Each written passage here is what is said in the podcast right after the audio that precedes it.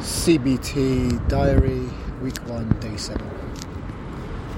This is where I'm currently at. I've essentially done nothing in terms of productivity towards um, towards actually getting any work. Practically nothing. And the more I think about doing stuff, and there's a big difference between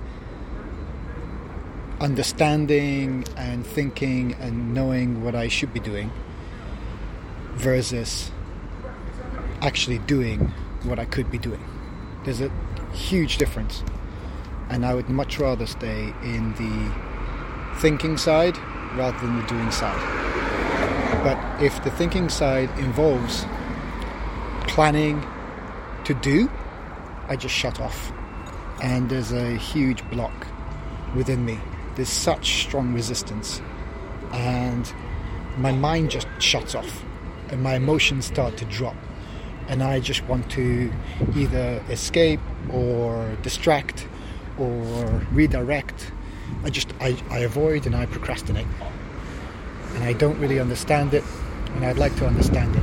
But essentially, even if I understand it, I just still have to do it.